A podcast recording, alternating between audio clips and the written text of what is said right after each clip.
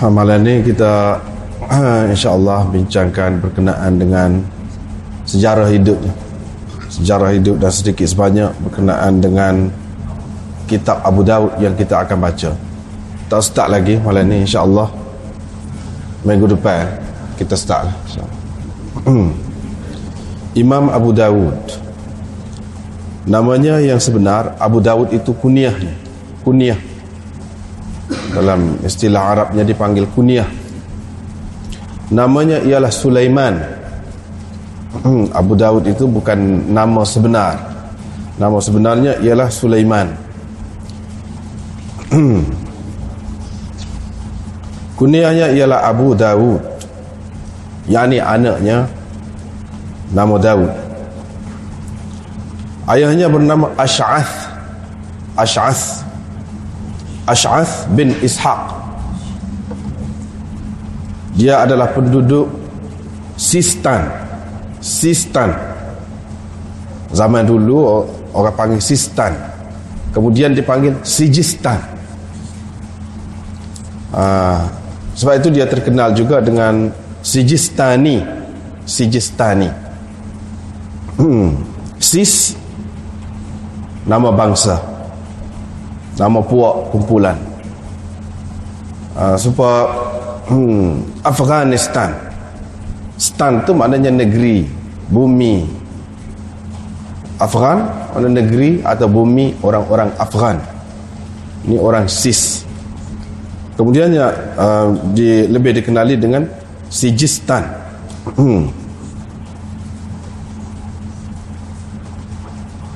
uh, terletak di antara Hirat dan Sin. Zaman dulu lagi dia ni termasuk di bawah wilayah Sin. Tapi setelah perubahan zaman geografi pun jadi berubah. Hmm. muka bumi ni pun manusia bagi hak ni masuk dalam hak ni hak ni masuk dalam hak ni. Begitulah keadaan dunia ni berubah. Kalau dulu tanah Melayu ni termasuk pakalik sian tu. Eh, pakalik sian apa nama ni pak wilayah tu pun tanah Melayu lagi. Kemudian pisah pecah-pecah jadi terpisah hak ni masuk dalam negeri ni hak ni masuk dalam negeri ni begitulah. Hak ni masuk dalam wilayah Sin. Sin ni sekarang ni salah satu wilayah ataupun negeri dalam Pakistan. Kemudian terpisah. Dia tak jauh daripada Kandahar. Kandahar tu pula masuk dalam apa ni Afghanistan sekarang ni Sijistan itu termasuk dalam Iran. Iran. Ha, gitu. Um, bahkan Sijistan itu mengikut setengah-setengah ulama yang mengatakan mu'arrab. Mu'arrab kepada Sistan sebab kita lah kita kata Melaka. Orang dia kata Malaka orang Arab kata. Ha, itu mu'arrab dia. Orang Arab sebutnya lagu tu lah. Kita kata Kuala Lumpur dia kata Kuala Lambur itu masalah perbezaan biasa bahasa lah. Ibnu Khallikan Ibnu Khallikan mengatakan Sijistan itu adalah satu uh, bandar ataupun kawasan di sekitar Basrah. Dia kata gitu Ibnu Khallikan tetapi pendapat dia ditolak oleh jumhur ulama. Tak kena tu bukan. Tak ada dekat di kawasan Basrah tu yang bernama Sijistan. Satu kawasan yang bernama Sijistan. Bahkan Sijistan ni seperti yang kita maklum iaitu seperti tadilah. Hmm.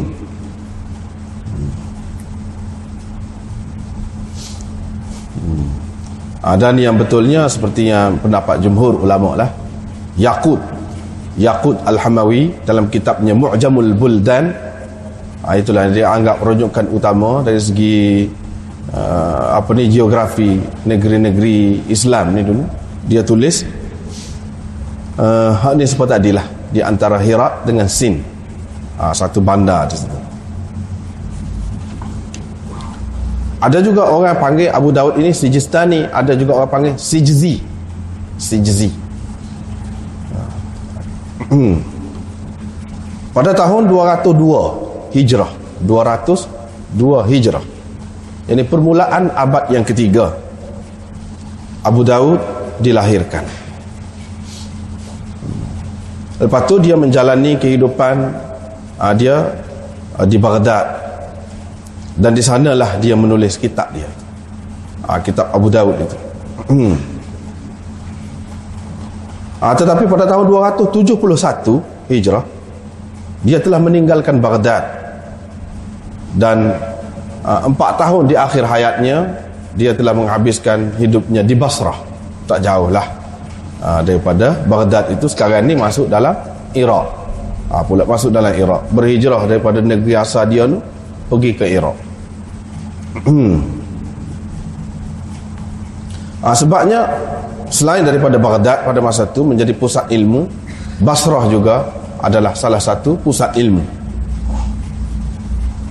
dan di sanalah pada hari Jumaat pada tahun 275 Hijrah Abu Daud meninggal dunia. Wafat di sana di Basrah. Ha, sejarah pengembaraannya untuk menuntut ilmu. Kita kena tahulah sikit sebanyak. Ha, orang yang kita nak baca kitab dia ni lagu mana latar belakang dia belah mana dia belajar lebih kurang tu secara ringkasnya kita nak tahu. Hmm. Uh, sejarah berkenaan dengan pengajian dia di peringkat awal tidak begitu diketahui. Tidak begitu diketahui. Tak banyak sangat orang tahu.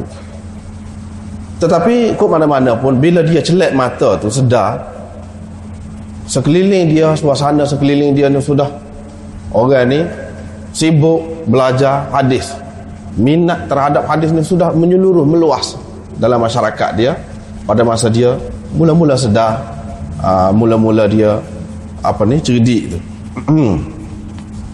lepas pada tu dia telah mengembara ke beberapa negeri dan telah berajar dengan sekian ramai guru-guru. Lepas pada tu mengajar pula lahir pula sekian ramai anak murid dia. Di antara negeri yang dia pergi selain daripada negeri dia tu pergi ke mula-mulanya Baghdad. Hmm. Baghdad dia pergi beberapa kali. Qadima Baghdad ghaira marrah bukan sekali dia pergi ke Baghdad hmm. lepas tu untuk belajar ilmu dalam dalam kawasan Iraq tu juga pergi ke tempat-tempat lain pergi juga ke Khurasan Syam Algeria dan lain-lain pergi belajar untuk nak mencari mendalami ilmu hadis lagi hmm. di negeri-negeri yang berlainan itu dia dapat mengambil banyak manfaat daripada guru-guru di situ. Hmm. di antara guru-guru dia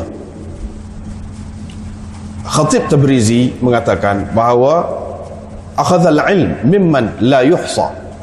Dia telah apa ni mengambil ilmu, mempelajari ilmu dari guru yang tidak terhingga ramainya. Ramai untuk guru dia kalau nak bilang sesuatu tak habis. Ramai. Hmm.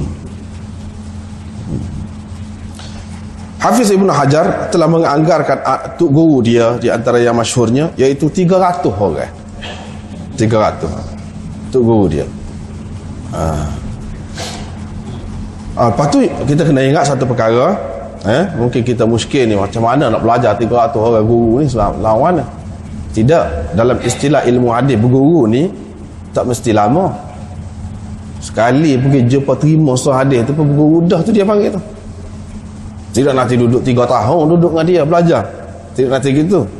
Ha, dalam istilah ulama hadis ni kata berguru belajar ni walaupun sekali dia pergi jumpa dengan dia, terima hadis daripada dia, ha, tu sudah berguru dia kira guru dah tu. Dia kira syekh dia dah tu. Uh, dari segi guru dia tu dia berkongsi tuk guru dengan Imam Bukhari ramai tuk guru dia tu juga adalah tuk guru kepada Imam Bukhari Tuk guru dia adalah tuk guru kepada Imam Bukhari. Ramai daripadanya. Di antaranya ialah Imam Ahmad. Ada dengan Imam Ahmad. Abu Daud ini adalah anak murid kepada Imam Ahmad. Ha, ini maknanya Imam Bukhari pun anak murid Imam Ahmad juga. Ha, inilah yang dikatakan suguru dengan Imam Bukhari itu. Qa'nabi Abul Walid At-Tayalisi Muslim bin Ibrahim Yahya bin Ma'in dan lain-lain. Ini semua adalah untuk guru kepada dua-dua Abu Daud dan Bukhari. Di antara anak murid dia pula anak murid dia ramai juga. Kadang-kadang majlis dia tu sampai beribu orang. Ha, sebab masyarakat pada masa tu kesedaran ilmunya begitu tinggi. Berlomba-lomba nak mencari ilmu. Hmm. Imam Zahabi menulis di antara kebanggaan Imam Abu Daud ni kerana di kalangan anak murid dia tu lahir orang-orang seperti siapa? Seperti Imam Tirmizi, Imam Nasai dan lain-lain lagi. Anak murid dia tu. Anak murid dia. Hmm. Pas kebesaran seseorang tu guru ni, dia boleh diketahui daripada anak murid dia.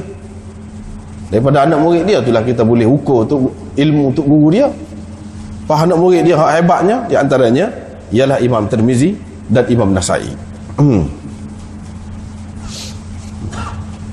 Bahkan Tok Guru dia Imam Ahmad pun ada mendengar satu hadis daripada dia.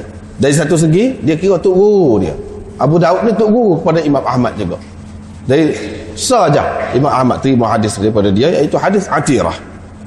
Dan Abu Daud cukup berbangga. Pasal apa? Pasal Imam Ahmad terima dengan dia hadis. Ah, Imam Ahmad Tok Guru dia pun terima dengan dia.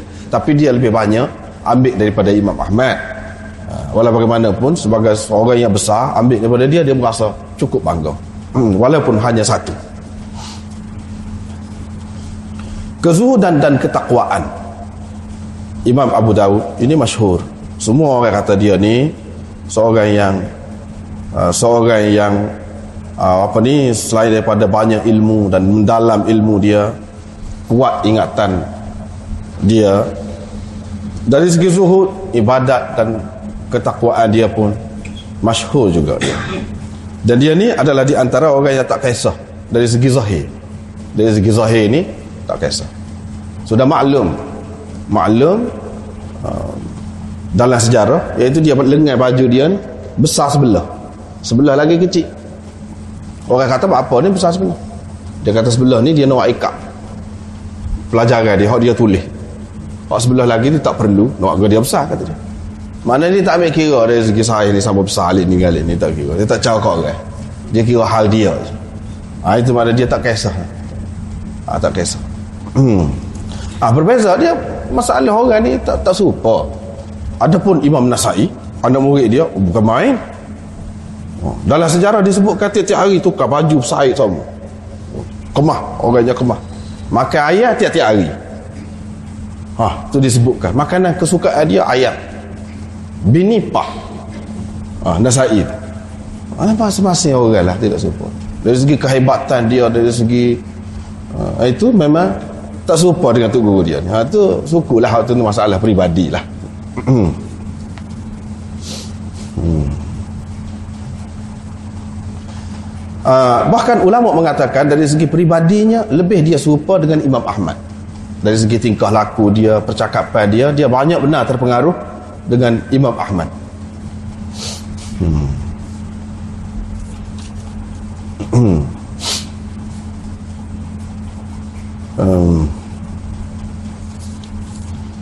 Lepas tu pengakuan, pengiktirafan ulama terhadap kelebihan dan keutamaan dia tu memang sangatlah banyak. Tidak terhingga kalau nak sebut dalam kitab-kitab besar kak. Banyak lah. Uh, dalam kitab-kitab uh, apa nama ni, Rijal misalnya. Rijal hadis banyak sekali lah di antaranya yang disebutkan oleh Musa bin Harun dia kata Abu Daud ini Allah SWT lahirkan dalam dunia untuk hadis. Inilah satu orang yang dia tengok dalam dunia Allah SWT lahirkan dia ni nampak untuk hadis. Di akhirat mudah-mudahan Allah SWT lahirkan dia untuk syurga kata dia. Ha, itu pengakuan orang. Dan saya tidak pernah melihat orang yang lebih lebih istimewa daripada dia. Ibrahim Al-Harbi mengatakan Abu Daud ini hadis bagi dia hadis ilmu hadis ni bagi dia dilembutkan oleh Tuhan. Seperti mana Allah telah melembutkan besi kepada Nabi Daud dulu. Ha, Nabi Daud kan besi ikut dia. Nak pulah ke mana pun. Ha. wa alanna lahul hadid. Kami lembutkan untuknya besi dalam Quran disebutkan berkenaan dengan Daud tak tu. Ha, ni, ni pun Daud juga Abu Daud. Tapi bukan besi yang lembut untuk dia tetapi hadis. Ha, sebab memang dia hebat dalam ilmu hadis. Hmm. Hakim pula berkata Imam Hakim berkata bahawa dia ni Imam ahli hadis fi asrih bila mudafa'ah. Uh, dia adalah imam dalam hadis di zamannya tanpa pertikaian orang tak soal dah tu. Semua orang maknanya tunjuk tangan ke dia di zaman dia tu. Uh, tunjuk adalah ke dia. Uh, kalau dari segi hadis ini uh, itulah kelebihan dia. Hmm. berkenaan dengan mazhab dia seperti kita telah sebut dah baru ni rasanya anak rasa tidak perlu diulangi lagi mazhab dia tu. Ada yang mengatakan biasalah itu biasa sebab orang lebih kan. Pakat nak berebut lah. Kalau tak lebih kalau kurang orang pakat tak anak pun orang tak mengaku anak. Ha, kalau kurang kalau Allah kejahat lelek dah dia duduk mengaji situ tu. Tiba-tiba jadi kes. Eh tak ada tak mengaku. Tidak anak murid dia tidak mengaji sekolah dia misalnya. Ha, begitulah. Manusia ni dunia ni begitu. Supaya Imam Bukhari juga pakat berebut. Kalau kita tengok dalam tabaqat mazahib ni dalam tabaqat mazahib tokoh-tokoh dalam mazhab ni ada belakang dalam kitab tu kata orang syafi'i kata dia syafi'i. Orang maliki kata dia malik mazhab malik. Ha. orang hambali kata dia mazhab hambali. Masing-masing lah. Masing-masing. Supaya juga dengan Imam Abu Daud ni. Ada yang mengatakan dia syafi'i. Ada yang mengatakan dia ni hambali. Tapi tak ada orang kata dia maliki atau hanafi tak ada. Antara dua tu. Ha, lepas tu saya lagi pendapat yang mengatakan dia tidak sebenarnya dia tidak terikat dengan mazhab. Sama ada hambali ke atau syafi'i. Cuma dia lebih banyak pendapat dia ni mazhab dia lebih banyak sesuai. Kebetulan serupa dengan mazhab Ahmad. Ha, tu kalau kita perhati nanti apabila kita ikuti kitab dia tu kita akan dapat kesan benda tu. Ha, banyak tajuk-tajuk dia tu macam menyokong mazhab Ahmad. Tapi ada juga tajuk-tajuk dia daripada tajuk tu lah kita boleh tahu pendapat dia atau mazhab dia. Banyak juga daripada tajuk-tajuk tu. Langsung tidak sesuai dengan mazhab Ahmad. Ha, langsung tidak sesuai. Tapi kebanyakannya memanglah lebih sesuai ataupun menyokong mazhab Ahmad.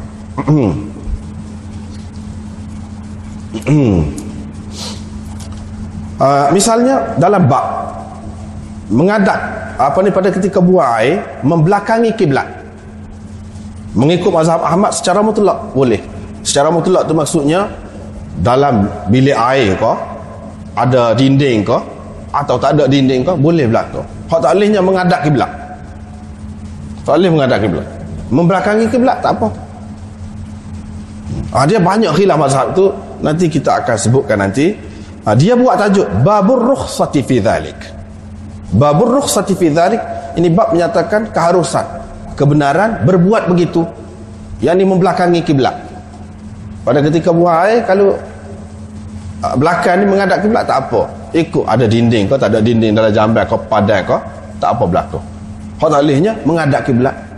Tapi kalau mengikut mazhab Hanafi tak kira membelakangi kiblat menghadap kiblat dalam jamban di luar jamban pada kau mana tak boleh berlaku tak boleh berlaku ha, bagi mereka haram haram ha, tapi mazhab Ahmad tidak membelakangi kiblat tak apa ha, tengok sini serupa serupa Imam Abu Daud tu dengan mazhab Ahmad bahkan dia bagi ruang bagi bab khusus yang hak serupa dengan Imam Ahmad itu Serupa juga dia buat bab babul bauli qa'iman. Bab kencing sambil berdiri. Mazhab Ahmad memang kencing sambil berdiri tak ada apa. Tak ada apa. Bahkan dalam setengah-setengah pendapat dia dia katakan molek, molek pula. Imam Abu Daud tak amari. Hadis-hadis hak menyatakan kencing sambil duduk ni hak lebih molek. Tak amari. Ah sebab tu orang kata dia ni hambali. Orang kata dia ni hambali dia buat bab tu lepas tu dia mari hadis-hadis tu sedangkan mengikut orang lain paling tidak makruh tanzihi makruh tanzihi dari segi adab tu kurang lah dari segi adab hmm. kurang molek lah ha, sekurang-kurangnya hmm. ada dia tak mari bab kencing sambil duduk apa padahal ada banyak hak sahihnya dia tak mari dia mari hak tu Ha, lepas tu bab tarkil wudu mimma massatin nar. Ah situ. Ini pun nampak juga. Dia ni serupa dengan mazhab Ahmad. Tarkil wudu mimma massatin nar. Lepas pada tu, lepas pada bab tu, bab tasydid fi dhalik. Ah, dia mari bab. Kalau babul babun fitar kil wudu mimma masatin nar serupa dengan orang, -orang lain. Tu dia nak ayat dalil orang lain. Dia mari bawah tu. Lepas tu dia mari bab khusus pula. Babut tasydid fi dhalik. Ah, yang ni uh, larangan ataupun keberatan pada uh, berbuat begitu. Yang ni kalau kita makan sesuatu yang dimasak dengan api, sesuatu yang dimasak uh, batal air semaya. Batal air semaya. Ah, jadi kalau kita makan gula ke apa kalau kita kata kena masak dengan batal semaya. Dia mari at-tasydid fi dhalik. Sekurang-kurangnya tak molek lah. Sekurang-kurangnya. Tak molek. Hak moleknya ambil air semaya. Ha ini lebih cenderung kepada Ahmad ni. Orang lain tidak kata lagu tu. Orang lain kata tak tak batal air semaya. Ha, dan tidak tidak lebih molek pun ambil air semaya. Tak. Orang lain kata gitu. Ha, dia serupa dengan Imam Ahmad. Ha, ini nak ayat sudut-sudut keserupaan dia yang menyebabkan ramai ulama mengatakan dia ni hambali. Padahal hadis hadis yang terang ada sebut kana akhirul amrain min rasulillah sallallahu alaihi wasallam tarkal wudu mimma ghayyarat nar. Keadaan terakhir nabi sallallahu alaihi wasallamnya iaitu tak ambil air semaya. Bila gunakan ataupun makan sesuatu yang dimasakkan dengan api ha, sepatutnya kita pakai hak terakhir lah. Dan hak terakhir ni bagi orang lain memansuhkan hak tu. Hak ambil air semaya kerana memakan sesuatu yang terkena api. Tapi Abu Daud tidak. Dia terjehkan hak tu. Dia terjehkan hak hmm.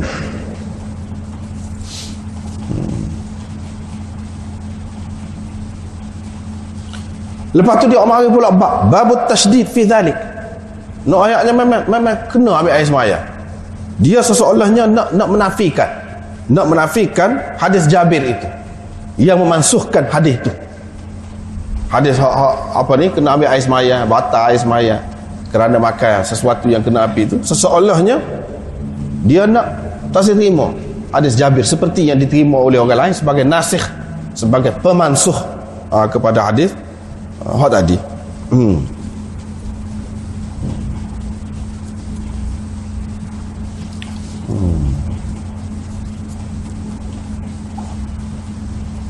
Begitu juga babul wudu bifadli bifadli bifadli tahuril mar'ah. Bab berwudu dengan sisa uh, orang perempuan, sisa orang perempuan. Orang perempuan ambil air semaya dulu. Ambil air semaya dulu. Dia mengikut mazhab Ahmad ni apa ni? Uh, kalau kita ikut Syafi'i lain cara. Kalau mengikut mazhab Ahmad, sebab ni kita nak baca kitab Abu Daud ni banyak banyaklah masalah mazhab-mazhab ni. Uh, semua terima. Semua terima orang lain pun terima. Kalau dalam satu bekah cebok. Cebok basuh tangan cuah dulu basuh tangan. Lepas tu boleh cebok lah. Daripada beledi pun beledi kecil pun. Dalam hadis berdasarkan hadis. Berdasarkan hadisnya begitulah. Boleh cebok ambil basuh muka. Cebok ambil basuh tangan. Ha, lepas tu air kata hak lebih dalam dalam baldi sana ni. Orang lain boleh kan ambil air semaya boleh semua semua kata boleh. Semua tu. tapi kalau orang perempuan Orang perempuan ambil sana ambil air semaya dia buat sepuas ni lah. Dia ambil air semaya dalam beldi yang dia celup tangan. Kalau tak celup dia pakai cetung. Kalau kita kata tu semua kata tak apa tu. Hak ni hak dia celup tangan. Berdasarkan hadis Nabi SAW ada buat gitu Celup dalam bekas yang kecil Celup tangan Kalau katakanlah orang perempuan yang guna dulu tu ada air lagi selepas tu ha, Bolehkah tidak orang lelaki guna? Mengikut mazhab Ahmad tak boleh sudah jadi musta'mal air itu. Tapi kalau orang lelaki yang ambil air semaya tadi kita nak ambil air semaya lebih dia. Nak guna ambil tak apa apa tu. Tak apa. Kalau orang lelaki ambil. Tapi kalau orang perempuan dulu tak boleh. Orang lelaki dulu lepas tu orang perempuan. Tak apa masa amat pun tak apa. Tapi kalau orang perempuan dulu lepas tu orang lelaki tak boleh. Abu Daud lagu tu juga. Abu Daud ni lagu tu juga. Babu babul wudu bifadli tahuril mar'ah. Dia nak mari tajuk tu lepas tu dia nak mari pula satu bab yang menyokong.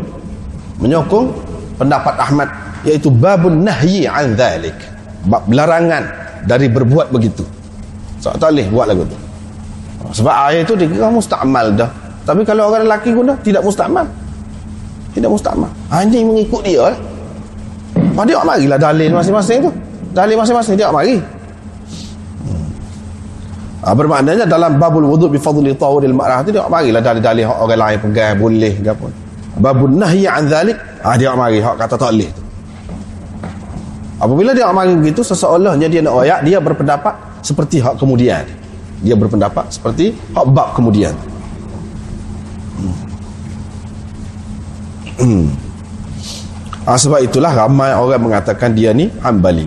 Tetapi nanti kita akan tengok nanti dalam kitab dia ana akan sebutkan apabila sapa sapa situ bahawa ini tidak tidak sesuai. Tak serupa dengan mazhab Ahmad. Tak serupa dengan mazhab Ahmad. Jadi bolehlah kita katakan hak mana-mana hak serupa tu kebetulan mengikut ijtihad dia nya hak Ahmad tu hak serupa dengan Ahmad tu hak tu hak lebih kuat. Bukan bermakna dia taklid buta eh, Imam Ahmad. Tidak gitu. Bahkan dia menyokong berdasarkan dalil. Dalil dia ni hak dia pahamnya kuat balik Ahmad dia pegang dengan hak tu. Dia pegang dengan hadis tu lah. Bukan kerana Imam Ahmad. Tidak hmm.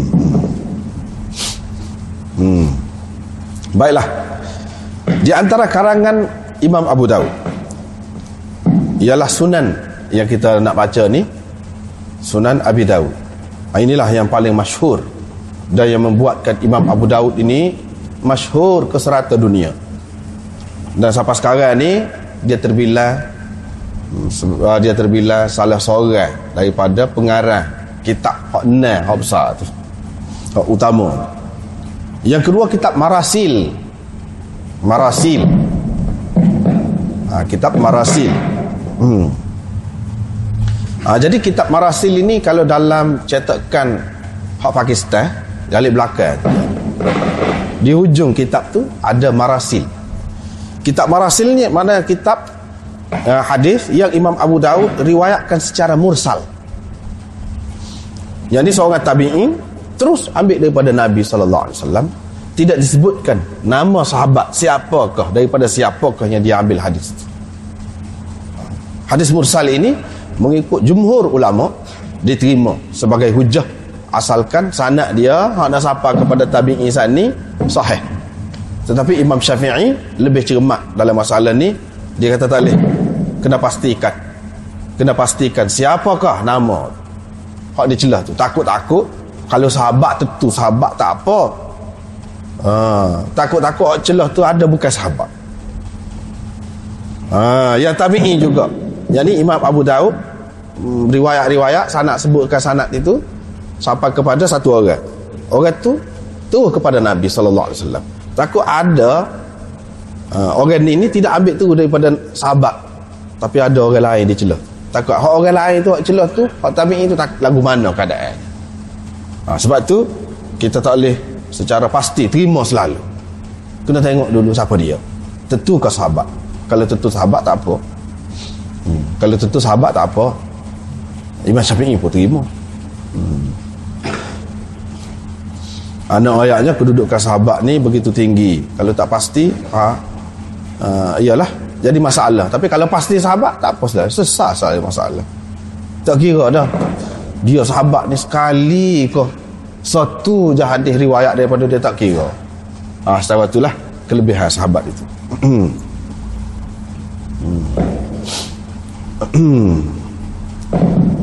Mulla Aliul Qari mengatakan bila Imam Abu Daud ini selesai tulis kitab dia ni dia kemukakan kepada tuk-tuk guru dia kemukakan kepada tutup guru dia. Di antaranya Imam Ahmad. Maknanya pada ketika dia menulis aa, ah, kitab ni dia selesai ni tuk guru dia hak besarnya Imam Ahmad ada lagi. Hmm. ah, tuk guru dia hak besar ada lagi. Iaitu Imam Ahmad. Mereka semua bersetuju.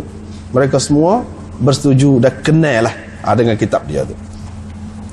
Imam Ahmad wafat pada tahun 241 241 Hijrah Sedangkan Abu Daud wafat pada tahun 275. Lama puluh tahun lagi. Lepas pada tu Abu Daud hidup lagi. Bermakna kitab ni dia siapkan sebelum daripada Imam Ahmad mati lagi. Siap sebelum daripada tahun 241. Lama dah siap sebelum tu. Hmm. Hmm. apa sebab Abu Daud tulis kitab dia ni susun kitab dia. Dia susun. Lah hadis. Hadis tu hadis Nabi SAW belaka. Kalau kita kira kak kalau kita nak tengok hadis ni hadis tu isi hadis tu sendiri tak ada beza sebenarnya. Ha, di antara oh, ni kitab ni kitab ni hak tu lah aja kadang-kadang hadis tu. Pengaji waktu dia kita kata. Dah hadis tu lah ha, tidak. Dia maksud lain. Ha, maksud tu ia kena ngaji tu. Kalau semata-mata nak ambil hadis tu lebih kurang aja Ha, apabila kita nak tahu maksud pengarang dia tu, itulah perlu kepada mengaji. Ha, masing-masing pengarang kitab-kitab ni, dia ada maksud dia sendiri. Dia ada matlamat dia dan sebab pendorong kepada dia tulis tu apa sebab. Ha, support juga Imam Abu Dawud ini. Mengikut Ibnul Qayyim, mengikut Ibnul Qayyim mengatakan bahawa satu kumpulan ulama hadis kerja dia hanya tak ada lain. Hafal hadis, pastikan hadis. Dari segi baris dia dari segi perkataan dia hak ni hak ni hak riwayat bil lafzi hak ni riwayat bil makna. Kena pastikan. Hak ni riwayat makhluk hak ni tidak makhluk. Hak mahfuznya lagu ni hak ni ghairu mahfuz. Penekanan dia dari sudut tu dia tak cara kepada pekoh dia kesimpulan daripada hadis tu. Isi kandungan dia gapo. Dia tak cara. Hak dia caranya dari segi sahih kau tidak sanak dia tu molek ke tidak? Hak tu. Atau kalau ada hak tak molek? Dia ya ah, ni ada ni tak molek pasal apa? Ada perawi ni. Dia duk tekan hak tu. Dari segi kandungan hadis dia tak cak isi dia sejauh mana kita boleh buat keluar hukum daripada hadis itu? Sejauh mana kita boleh istimbat hukum daripada hadis itu? Dia tak cak menyebabkan lama kelamaan apabila dalam keadaan begitu tidak ada fit fik hadis itu kurang pada mereka. Mereka hanya mementingkan dari sudut riwayat hadis. Sudut dirayah sudut fik itu kurang. Sehingga timbul satu golongan yang mempertikaikan ulama-ulama fiqh imam-imam mazhab. Ah yang mempertikaikan imam-imam mazhab. Dia kata imam-imam mazhab ni alim tapi alim fiqh. Hadis tak erti. Siapa lagu tu Ha, hok kemudian ni. Duduk sibuk dalam keadaan tu. Tak cara ke pekoh. Sehingga kadang-kadang dia tengok pelik. Pekoh ni buat apa ni? Lari ni. Lari. Padahal ada sahihnya lagu ni.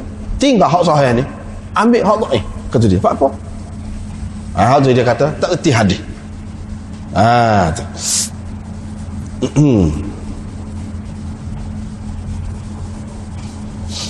ha, seperti Imam Humaidi. Humaidi ni Tok Guru Imam Syafi'i tapi dia tidak terkenal sebagai ahli pekoh sebagai mujtahid tak. Dia nak cara hadis pun tak adil lah. Siapa dia kritik Imam Abu Hanifah? Dia kata Imam Abu Hanifah tak kerti hadis. Ha, ha, timbul lagu tu. Ahmad bin Abdullah Al-Ijli dia kritik kerah Imam Syafi'i. Hebat. Kuat benar kritik Imam Syafi'i. Dan dia kata Imam Syafi'i boleh pakai tetapi dia tak kerti hadis. Ha, dia kata gitu Imam Syafi'i memang mu'tamad. Seorang yang boleh dipegang. Tapi dari segi hadis dia tak ada pengetahuan tentang hadis. Jadi macam-macam lah. Ni kritik Hanaf, Imam Abu Hanifah. Hak ni kritik Syafi'i. Hak ni kritik itu ini. Ha, dia macam-macam kritik. Hmm. padahalnya kita kata Imam Syafi'i tulis kitab um tu gapa dia? Tidak hadis kau dalam tu. Ha, dia tak sedih nak cara dia lah. Sebab kitab um tu tidak tidaklah kitab apa nama ni hadis tu lain bagi dia Ah tidak. Ah dia masuk pendapat dia. Ah pendapat dia. Pendapat dia tu hasil ijtihad dia lah. Ah dia ni tak sih, capu-capu. Jadi nak hadis saja. Tak sama masuk pendapat kita lah. Ah ni satu golongan pada masa tu. ah sehingga Abu Hatim Ar-Razi juga seorang tokoh ulama rijal. Tokoh ulama rijal tu sibuk cara ke saat ni lah cara ke nama orang ni, orang ni siqah ke tidak. Tidak siqah sebab apa? Sebab ingatan dia tak kuat. Bila tahu berapa ingatan dia mula tak kuat. Sebelum pada tu kuat. Start tahun ni tahun ni tahun ni. Orang ni nyanyuk. Start bila tahu bila. Duk hafal hot tu banyak. Hmm, jadi tu lupa hot ni. Dia kata kana syafi'i faqihan. Walam yakul lahu ma'rifah bil hadis. Syafi'i ini memang faqih kata dia. Tapi dia tak ada pengetahuan tentang hadis.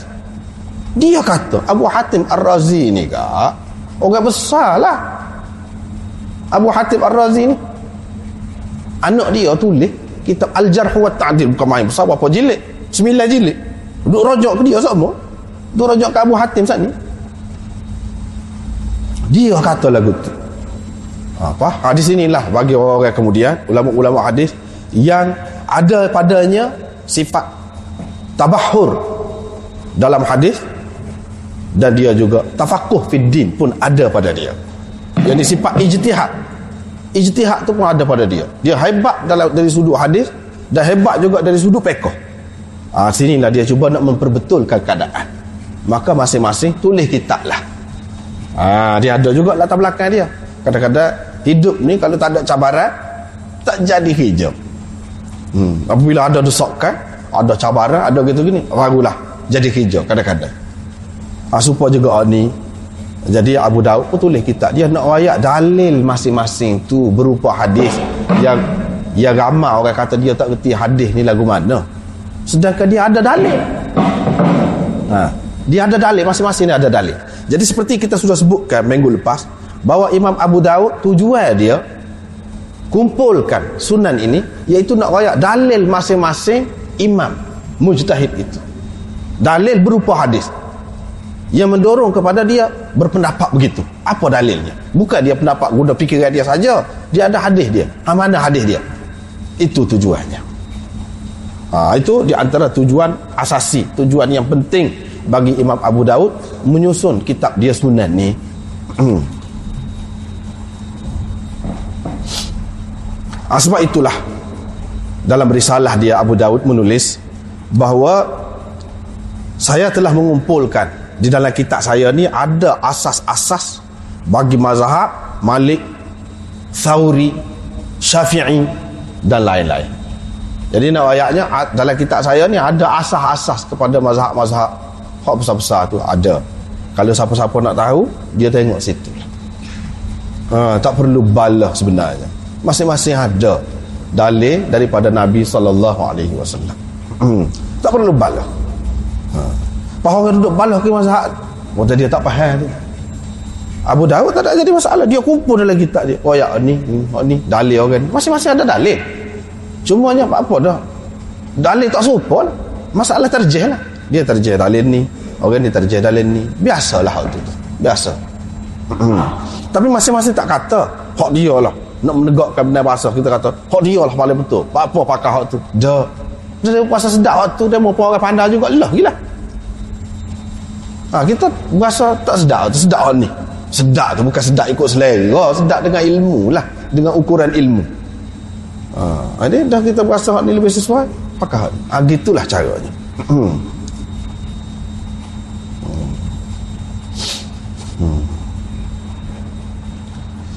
Ha, sebab itulah ulama-ulama mengatakan bagi seorang mujtahid kitab Abu Dawud ini sudah memadai. Dia boleh tahulah daripada sini, daripada kitab ni ah pendapat orang ni mana dalil dia, pendapat orang ni mana dalil dia, dia boleh tahu padat dah. Ha, kitab Abu Dawud tersebut padat dah. Hmm.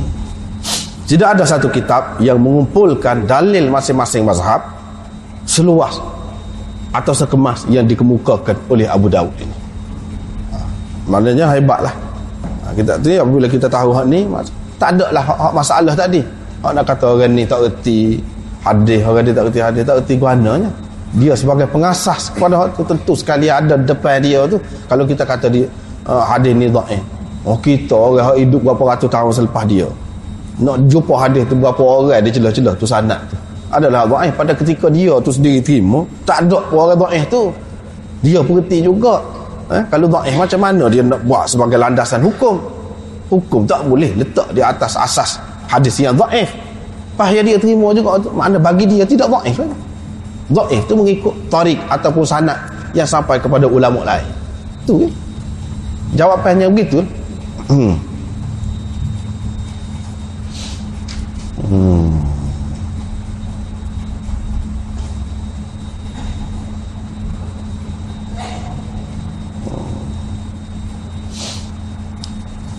Nah, begitulah, baiklah.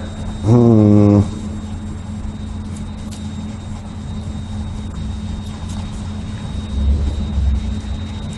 Baik kita nak tengok pula apakah keistimewaan khususiyah ataupun ciri-ciri khusus yang terdapat dalam kitab Abu Daud ini. Apabila kita belajar nanti ah, baru nampak lah ah, lagu ni cara dia lagu ni cara dia. Masing-masing ada khususiah dia keistimewaan dia perbezaan dia. Dan dia cuba buat kitab dia ni biar berbeza daripada yang lain nama kita hadis serupa aja hadis yang dibawa tu pun sama. Setengah-setengah tu. Tapi apa beza dia? Anak ayat khususiah dia. Dia ada khususiah. Bukhari dengan khususiah dia Muslim dengan khususiah dia Termizi dengan khususiah dia Abu Daud ni pun ada khususiahnya sendiri. Uh, di antaranya uh, di antaranya yang pertama ialah dia dalam satu sanad dia kemukakan beberapa sanad. Jadi dengan mengemukakan tahwil sanad kita panggil ha ha ha tu. Sebab apa? Untuk merengkaskan cerita matannya sama. Ha, dia buat gitu. Ha, kadang-kadang dia melakukan begitu. Ha, ini kita dapat lihat dengan banyak sekali dalam muslim. Dalam muslim cara yang seperti ini. Hmm. Hmm. begitu juga hmm. Dalam satu matan kadang-kadang dia kumpulkan beberapa matan lain sebab sanat dia sama sanat dia sama ha, tapi dia dia akan cuba membezakan ha, ni ni suku. Oh ni walaupun sebut sekali tapi tidak tidak sama bukan hadis yang sama. Dia akan cuba sebutkan begitu. Hmm. Misalnya Musaddad bin Musarhad dalam kitab mana-mana pun ada dia ni. Ah, dia ambil daripada Hamad bin Zaid dan Abdul Waris. Kedua-dua. Ah dua orang ni tu guru dia, dia ambil daripada. Dia akan kata lagu mana? Dia akan kata an Abdul Waris wa an Hamad dia akan guna begitu. An Abdul Waris begini gini gini. Wa an Hamad begini gini. Ha, kalau ada beza. Kalau ada ada beza di antara riwayat Abdul Waris itu dengan Hamad maka dia akan sukukan pisahkan an Abdul Waris. Wa an Hamad maknanya ni lain. Perbezaan dalam riwayat dia tu. Dalam riwayat tu guru tu. Hadis sama tapi ada perbezaan mungkin pada lafaz dia. Uh, ini kita boleh lihat dalam Muslim selalu ada yang seumpama ini. Hmm. Walaupun apa ni dia ambil daripada apa ni Musar, Musaddad bin Musarhad dan Musaddad bin Musarhad ni atuk guru dia dua orang hadis sama tapi tak serupa. Ah dia nak ayat tak serupa. Hmm. Pasal apa tak serupa?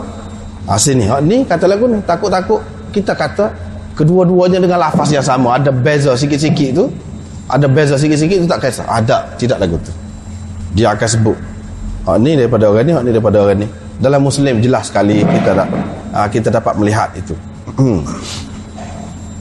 nah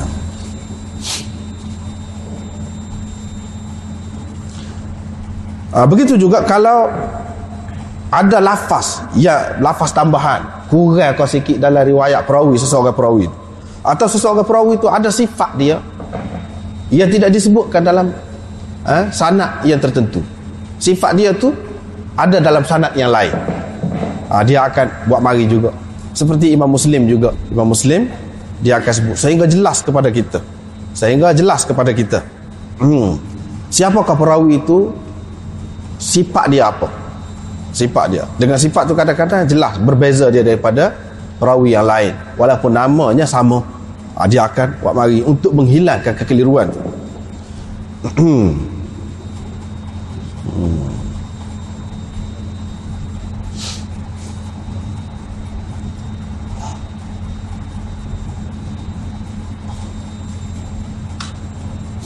Ha, begitu juga kalau daripada satu sanad itu riwayat secara tahdis. Yang ini dengan haddathana haddathana. Sedangkan hak seorang lagi hadis yang sama juga. Tidak riwayatkan dengan tahdis secara an-anah. Yang secara an-an-an. Abu Daud akan kemukakan. Abu Daud akan kemukakan. Maknanya tarik ini secara an-anah diriwayatkan. Tarik ini secara tahdis. Sebab ada beza tu besar tu beza dia nya besar. Dia kena rayak lagu tu. Ini menunjukkan cermat dia. Beraluh dia beraluh dia. Bah mungkin pada ha, ha, dalam apa ni hadis yang dikemukakan secara an-anah tu ada beza sikit sebanyak tu. Dengan yang dikemukakan melalui tahdis tadi tu hadatsana tu ada beza sikit. Ada beza sikit tu pun bagi kita kita tak ada rasa apa. Tapi bagi orang yang mengaji hadis betul-betul eh tak boleh tu besar tu. Sikit pun sepatah kataan pun. Dengan sebab itu penting hak ada dalam hadis sana tu riwayat hadis itu lagu mana lafaz dia hak ada dalam an-anah tu lagu mana lafaz dia ha. kena jelas ha. sebab kalau hak ada dalam hadis sana tu lafaz dia begitu bermakna hak tu kena diutamakan dari segi nak mengambil hukum nak istimbak hukum ke apa daripada hak an-anah tu sebab dalam anas anak-anak mungkin berlaku tadlis dan sebagainya di situ ha. Ha, biasa kalau berlaku begini Imam Abu Daud akan mendahulukan riwayat bitahdis daripada riwayat apa ni secara an-anah tadi. Dia sebutkan an-anah tu kemudian. Hmm. Yang kedua, Imam Abu Daud selalu dia memendekkan, meringkaskan hadis yang panjang. Hadis itu sebenarnya panjang, tapi dia peringkas sebab ada maksud dia maksud dia tu hanya duduk situ sekat tu je. Padas sekat tu. Buat mari panjang kau jadi celaru. Ha, maka dia perekaskan ha, bukan dia nak susuk apa tidak. Biasa. Cara yang seperti ini selalu dilakukan oleh Imam Bukhari. Imam Bukhari ha, banyak melakukan begitu. Ada yang panjang dia ambil sikit. Ayat Quran pun dia jarang sebut penuh. Imam Bukhari sebut sikit pala sikit apa. Dia kira orang-orang ngaji kita dia ni hafiz belakang kali. Ha hafiz belaka ha. pakai sebut sikit tu boleh tahu tak dia ha. pakai tak tak boboh dah sampai ke ujung hmm.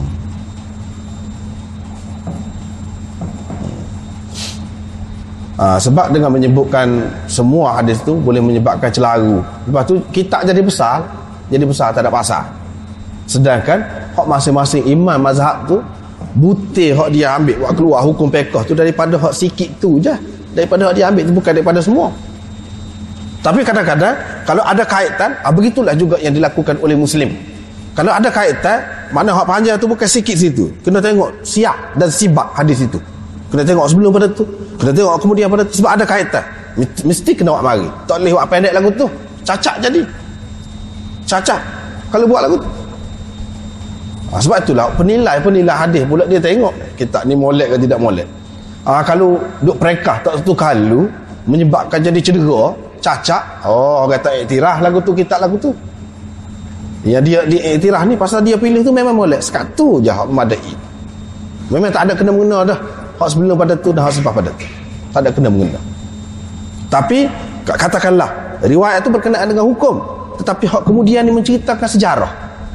Menceritakan sejarah. Hak ni ni di permulaan hijrah ke? Ha, Ah kena rakyat hak tu. Sebab hukum yang lain, hadis lain yang bercanggah isi dia tu dengan hak ni eh, boleh jadi kemudian. Kalau kita tahu hak tadi dengan sebab dia sebut habis hadis dia tu, kita tahulah hak ni dulu. Bermakna kita boleh kata hak hak ni ni kemudian, hak ni hak kemudian. Hak ni memansuhkan yang pertama. Ah itu ada kena mengena tu besar tu faedah dia tu. Kalau ada sebut tarikh dia tu. Kena sebut. Kalau lagu tu tak boleh tak sebut, cacat sehingga orang tak boleh tahu. Hadis hak sah lagi hak bercanggah dengan ni boleh memasukkan hak ni ke atau tidak? Tak boleh tahu. Tapi dengan menyebutkan bahawa peristiwa ni berlaku misalnya di permulaan Nabi hijrah. Lepas tu hadis lain yang bercanggah dengan hak ni pada tahun yang ke-9 oh sudah jelas lah. Bagi orang ni dia kata hak tadi sudah mansuh hak ni nasikh dia. Jelas. Kalau tak sebut tak jelas. Anak mereka pun kena cara juga Yang ketiga, Imam Abu Daud bila di bawah satu bab dia akan kemukakan beberapa hadis. Dia akan kemukakan beberapa hadis. Apa sebab dia buat gitu? Supaya Imam Bukhari juga, supaya Imam Bukhari juga. Cara dia tu ini termasuk dalam fiqh dia. Fiqh Imam Abu Daud. Dia tak lagi saja. Kalau padan dengan sa, sa je. Imam Bukhari lagu tu. Padan dengan sa, sa. Kalau dia mari banyak dalam satu bab, dia mari banyak, cara tu ada sesuatu. Ha, bagi beberapa hadis nak rayaknya hadis yang kedua ni ada pertalian dengan hadis yang pertama dari sudut ini. Boleh kita tambahkan. Ha, tambahkan dari sudut ini jadi lebih sempurna lagi hadis yang pertama. Hadis yang ketiga dari sudut ini pula. Dia lebih melengkapkan hadis yang pertama. Ha, kalau begitu, dia akan kemukakan beberapa hadis di bawah satu tajuk. Faedahnya besar, faedahnya besar. hmm. Ah, kalau tidak, kalau tak ada maksud-maksud tadi, dia cuba akan dia akan cuba ringkaskan. Hmm. Yang keempat, Imam Abu Daud juga ada berkata bahawa ada tiga belah hadis dalam kitab dia ni yang mana dia lebih utamakan perawi yang akdam daripada ahfaz. Perawi akdam daripada ahfaz. Perawi akdam mana hak lebih tua? Hak lebih dulu terima hadis. Tu hak lebih tua atau hak lebih dulu terima hadis. Dia lebih utamakan daripada hak ahfaz. Hak ahfaz ni mana hak lebih kuat ingatan dia.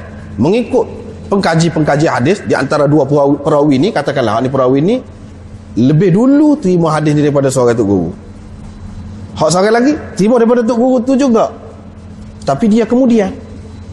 Dia kemudian. Tetapi dia lebih hafal. Lebih kuat hafalan dia. Ingatan dia lebih molek. Biasanya Abu Daud akan utamakan hak ahfaz ni.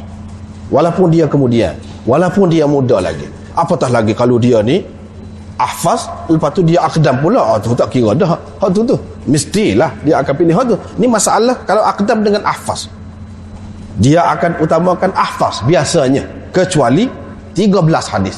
Hak ni dia dahulukan akdam daripada ahfaz. Maknanya bagi dia penting tu ambil kira benda-benda tu. Ha, kadang-kadang seorang perawi ni dia ambil daripada tuk guru dia. Dia ambil daripada tuk guru dia ketika dulu. 10, 20 tahun dulu. Sebab tu Imam Malik misalnya muatak dia tu tak serupa. Muatak Imam Malik riwayat orang ni kurang hadisnya sekian-sekian banyak. Beratus-ratus. Riwayat orang ni pula ada dulu kemudian. Bak dia tak serupa bak dia kalau riwayat Yahya bin Yahya Masmudi bak waktu dulu. Orang lain bak lain dulu ha, macam mana? Sebab Imam Malik mengajar kitab dia tu beberapa kali. Banyak kali. Anak murid orang dulu dia ikut orang dulu. Lepas tu dia balik negeri dia. Imam Malik tu tambah semacam. Bila-bila tu kaji tu tambah. Tambah. Hak mari kemudian dia dia dapat hak baru. Tertib pun dia susun cara lain. Sebab apa? Kebanyakan ulama pakai Yahya bin Yahya al-Masmudi muwatta tu sebab dia dua kali. Di peringkat awal pun dia dengar. Di peringkat akhir pula dia pergi pula. Jumpa dengan Imam Malik dengar pula. Ha, hak peringkat akhir tu orang pakar. Muwatta Imam Muhammad apa tidak masyhur muwatta Imam Muhammad tu hakikatnya muwatta Imam Malik juga. Tapi kurang banyak daripada Imam Malik. Kurang banyak. Lepas tu dia celah. Celah tu dia masuk pendapat tok guru dia banyak. Imam Abu Hanifah. Jadi tidak tulen hak Malik tidak tulen hak Malik Padahal Imam Malik tu seorang imam besar juga. Jadi buat masuk imam lain pula celah.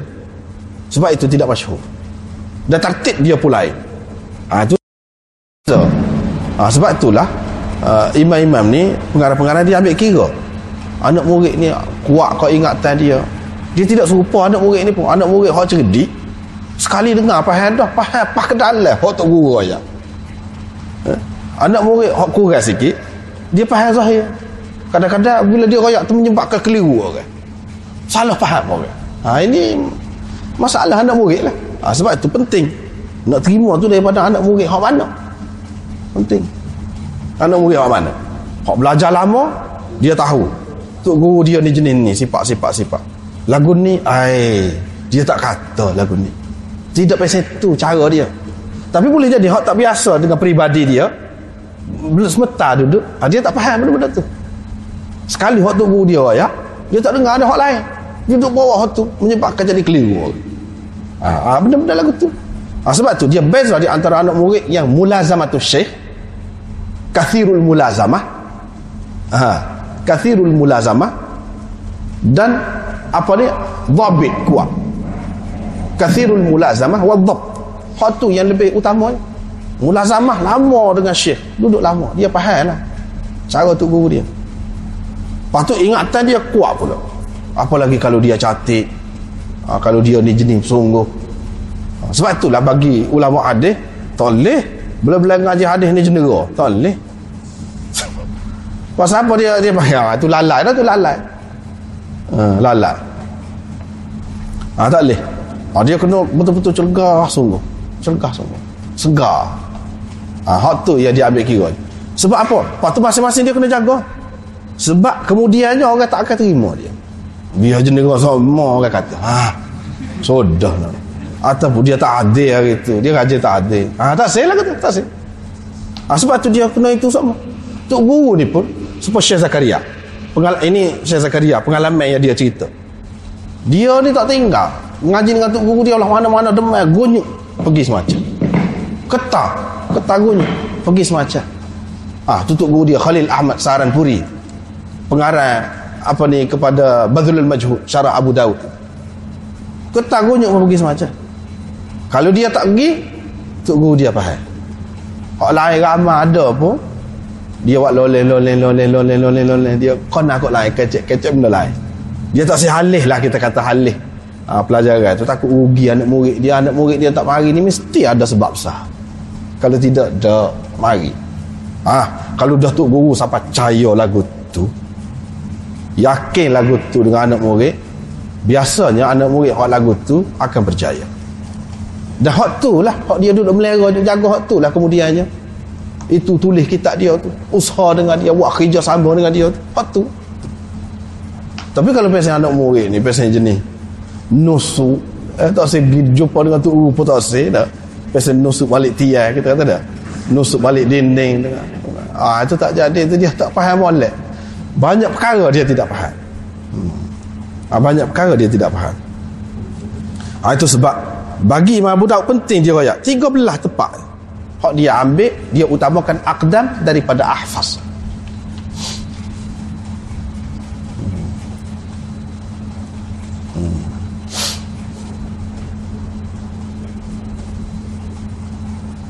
Uh, begitu juga Imam Abu Dawud uh, kadang-kadang di bawah satu tajuk tu dia amari sahadis kadang-kadang dia amari beberapa hadis. Uh, seterusnya kadang-kadang hmm, dia amari satu tajuk yang mana dia amari hadis dalam hadis tu tak ada jelas sebut benda tu. Hak sesuai dengan tajuk dia. Tapi dia buat tajuk lagu tu. Uh, supaya dengan Imam Bukhari. Uh, ini style Bukhari lah. Style Bukhari.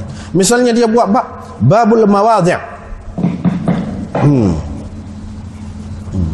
babul mawadhi' alladhi nuhiya 'anil baul fiha. Bab tempat-tempat yang dilarang kencing padanya. Dia buat mari hadis bawah tu tak ada pun sebut kencing tu.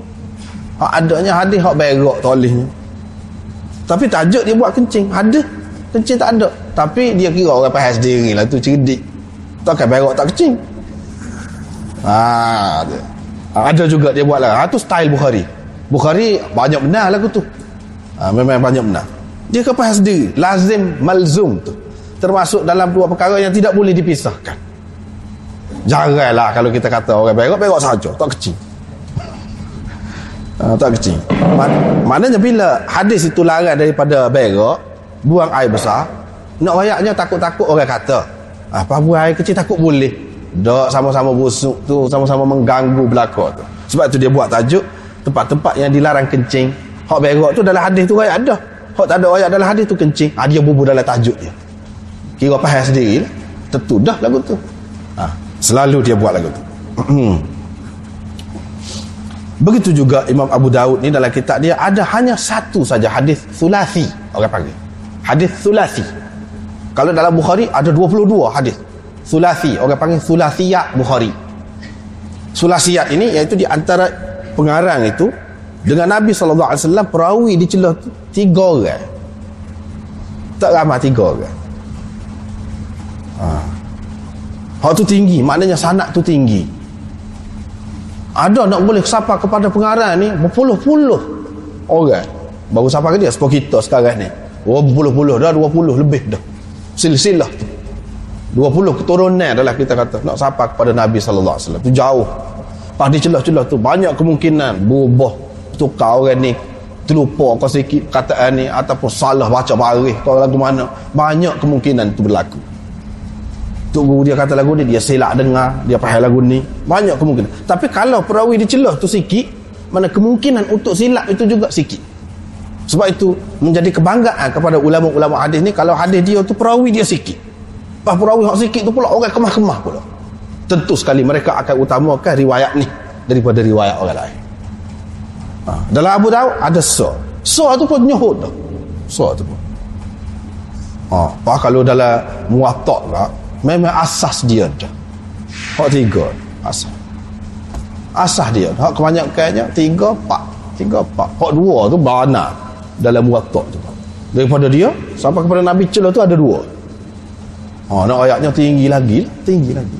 Ha, sebab itulah setengah-setengah ulama mengatakan muatak lebih tinggi lagi daripada Bukhari, salah satunya dari sudut sanad. Bukhari nyahudah 22 je ada hadis. Hak sulasiat. Pas dalam muwatta berapa banyak hak lagu tu tu. Bahkan hak sunaiyat pun ada. Oh, makna tinggi lagi dari sudut ketinggian tu tak boleh lawan hak tu tu. Imam Malik tak boleh lawan. Muwatta. Dalam Abu Daud ada so. So tu pun nyuhud. So tu pun. Oh, apa kalau dalam muwatta lah memang asas dia dah. Hak tiga asas. Asah dia. Hak kebanyakannya tiga empat tiga empat hak dua tu bana dalam muatak tu. Daripada dia sampai kepada Nabi Celah tu ada dua. Ha, nak ayatnya tinggi lagi tinggi lagi. Ha, sebab itulah setengah-setengah ulama mengatakan muatak lebih tinggi lagi daripada Bukhari salah satunya dari sudut sanat tu. Bukhari nyahudah 22 je ada hadis hak sulasiat pas dalam muatak berapa banyak hak lagu tu tu bahkan hak sunaiyah pun ada Oh, makna tinggi lagi dari sudut ketinggian tu tak boleh lawan hak tu tu. Imam Malik tak boleh lawan. Muwatta dia. Ha, cumanya muwatta dia tu oleh, oleh kerana kecil sedikit. Tidak bab dia tu tidaklah luas seperti Bukhari. Waktu dari segi fiqh dia tu, tajuk dia tu tidaklah mendalam seperti Bukhari. Ha, dari sudut tu lebihlah Bukhari ni. Dan sudut-sudut lain lagi banyaklah. Sudut-sudut lain memanglah lebih istimewa Bukhari lah kalau kira dari sudut-sudut lain. Tapi dari sudut sanad tidak dinafikan hak tu tentu sekali lebih tinggi hak malik lah hmm.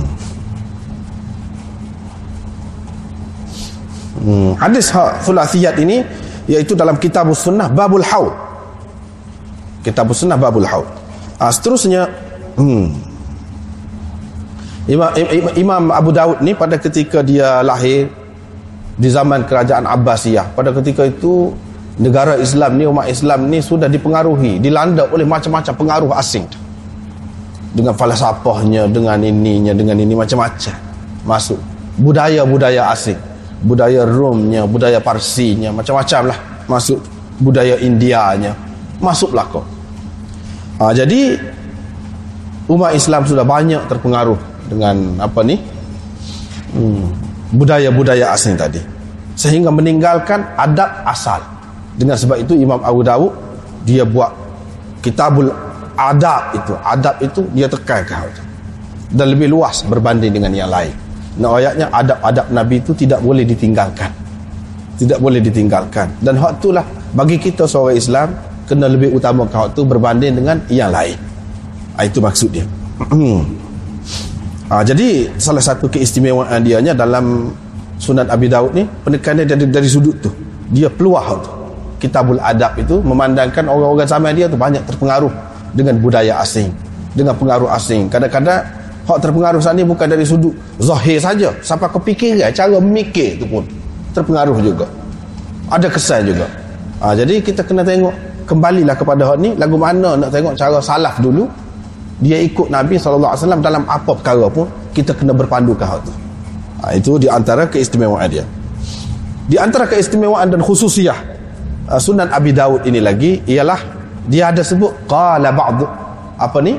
Qala Abu Daud ha, itu di antara keistimewaan dia. Ha, kalau Tirmizi dia bahas sanad itu. Dia bahas perawi dia. Dia kata hadis ini tak kuat sebab apa orang ni. Ha, dia bahas tapi dalam Abu Daud dia buat dalam bentuk lain dia kata qala Abu Daud inilah tempat yang rumit dalam sunan, sunan Abi Daud tempat yang rumit Ha, dan di bawah tu, di situlah dia bahas tentang sanad. Ha, tentang sanad. Di situlah kita nampak kemahiran dan kepakaran dia dalam bab rijal hadis. Ha, bila dia kata qala ba'dun nas. Apa ni qala Abu Dawud. Kalau dalam Bukhari qala ba'dun nas. Ha, tu tempat rumit juga tu, payah. Ha, tempat rumit. Dan di antara keistimewaan Bukhari, dia ada sebut qala ba'dun nas. Ha, situ panjang benar. Dia kritik orang. Dia kritik orang. Hmm. Hak ni qala Abu Dawud. dia bagi pendapat dia tentang sanad yang dikemukakan itu dan itu kadang-kadang payah nak faham payah nak faham belik sikit ah ha, itulah yang penting maknanya kita mengaji secara khusus itu kalau ada kitab lagilah molek kita boleh tunjuklah kalau tidak payahlah nak nampak tu orang ni orang ni. Kait kau ni. Kita nampak macam tak ada tak ada putu ke apa? Rupanya ada putu. Pasal apa? Ah pasal dia royak sebab sebab ni ni ni. Ha. kalau tidak putu sahih. Katakanlah kalau putu jadi tidak sahih dah. Pak kita nak pasti mana putus atau tidak putus ha, kita kena tahu. Ha, dia situlah dia royak. Hmm. ha, lepas tu Imam Abu Daud dalam kitab dia ni hmm, tak banyak kalau nak kira hadis. Tapi asalnya dia pilih daripada 500 ribu hadis. 500 ribu hadis ada dengan dia. Dia pilih daripada 500 ribu tu tapih tapih tapih tapih pilih pilih pilih pilih pilih pilih. Nak rayak hak ni pegangan orang ni hak ni dalil orang ni hak ni dalil orang ni ni. Tinggal 4800 hadis sahaja ha, hak ada dalam kitab hak kita nak mengaji ni 4800 hadis sahaja hak lain-lain hak daripada 500 ribu. Tak ada. Bah pengetahuan dia tu tentu sekali. Tentang hak 500 ribu tu. Ada lah. Dia tahu sebab apa dia tak pilih hak tu. Kerana berulang kepada hak ni paling kuat. Dalil bagi demo ni ha, pada ambil hak tu lah hak lain dalil juga. Boleh buat dalil juga. Tapi tidak kuat mana tu. Pada dengan hak ni. Ha, pada hak ni pilih. Hak lain tu tinggal. Bukan tak sahih. Tak mesti tak sahih. Hak dia tak ambil tu. Sahih juga. Tetapi alasan yang paling kuat bagi golongan ini mazhab syafi'i misalnya hak ni. Ha, kita ambil. hak ni alasan yang kuat bagi Hanafi. Hak ni kita ambil hak ni. Hak lain banyak lagi bukan makna tak sahih. Tak mestinya hak dia tak ambil tu tidak sahih tidak. Ha, cuma dia tak saya menebarkan kitab dia lah nak rakyat dalil masing-masing tu ada dalam setiap bab cukup lah setengah-setengah yang dia tidak ambil tu kerana tidak sahih. Apabila tidak sahih ni hak utamanya kitab dia di sunan. Dalam bab nak nak cerita tentang pekoh. Pas pekoh ni hak eh tak boleh pakai dulu lagi. Nak ambil warga dia ni hak eh tu tentu sekali dia tinggalkan. Ha, padahal maklumat dia 500 ribu tu macam-macam lah ada. Hak mauduk hak mauduk lebih-lebih lagi nak ambil warga apa ha, nak ambil warga apa walaupun seperti kita akan bincang nanti memang ada pun hadis mauduk itu dalam Abu Daud diterima uh, oleh ulama. Bukan sekadar hak dhaif saja. Hak mauduk pun ada. Ha, nak mana? Lagu tu dalam banyak-banyak tu dia ada. Tetapi ulama sentiasa kaji fikir tengok nilai tengok ah, begitulah. Um,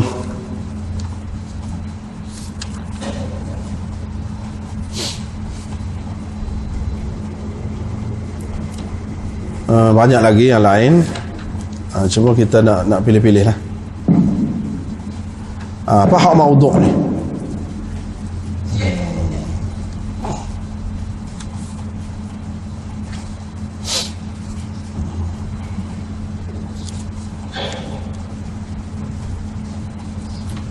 uh, hak mauduk apa ni adalah.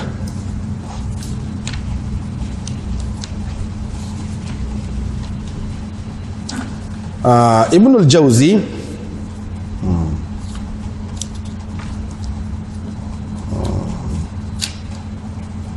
Ibnul Jauzi dia kritik dalam kitab dia Al-Mawdu'at itu. Ibnul Jauzi kritik dalam kitab dia Al-Mawdu'at. Dia kata ini yang disebut oleh dia dalam Tirmizi ada 30 had 30 hadis maudhu' bagi dia. Dalam Nasai ada 10 dalam Abi Daud ada 9 ada 9 dalam Sunan Tirmizi 30 Nasai ada 10 Abu Daud ada 9 mengikut Ibnul Jauzi. Ha, sebab itu setengah-setengah ulama dari segi dia meletakkan baru ni anda sudah sebut dah ha, dari segi tertib ketinggian kita-kita hadis itu. Yang pertama Bukhari Muslim. Yang kedua yang ketiga khilaf. Ada sebut Tirmizi ada sebut Abu Daud ada sebut Nasai macam-macam lah pendapat ulama tu. Hmm. Syah apa ni Anwar Syah Kashmiri kata hak nombor tiga Nasai. Hak nombor tiga Nasai. Ha, dia kata. Tapi orang lain pula sebut. Dia kata hak nombor tiga ni Abu Daud. Abu Daud. Sebab apa kalau dalam hak Ibnul Jauzi kritik ni dalam tiga ni daripada tiga kitab ni Tirmizi 30 Nasai 10 Abu Daud 9 kok mana-mana pun kurang Abu Daud. Daripada Nasai. Dari segi bilangan hadis yang dipertikaikan itu. Yang dikatakan sebagai maudhu itu sembilan. Atas dasar satu sepatutnya kita letakkan Abu Daud ni nombor tiga. Lebih daripada Nasai. Lepas tu baru Nasai. Lepas tu baru Tirmizi. Ini masalah khilaf lah masing-masing pandangan ulama uh, uh, tetapi ada yang mengatakan uh, bahawa sembilan tu boleh dipertikaikan lagi. Ada yang katakan tidak sampai maudhu da'if tetapi ulama kemudian pula kata lagi bukan. Bukan sembilan banyak lagi pada tu. Ah tu nantilah kita akan jumpa pada tempat-tempat dia kita akan sebutlah. Ah ini ini perbezaan pendapat ulama dalam menentukan berapa hadis maudhu dalam kitab kitab-kitab yang tersebut tadi. Hmm. Kok mana-mana pun bila ada orang sebut maudhu tu kena beringatlah tak boleh nak hujah tak boleh nak pakai lah tu tu. Walaupun ada dalam Abu Daud pun. Walaupun ada dalam Nasai pun. Ha, hak tu yang kita kena faham lah. orang yang mengaji hadis walaupun kata termizi pak termizi sahih? Oh, atas dasar tu kita nak kata setiap hadis dia sahih. Tak kena tak kena. Ha.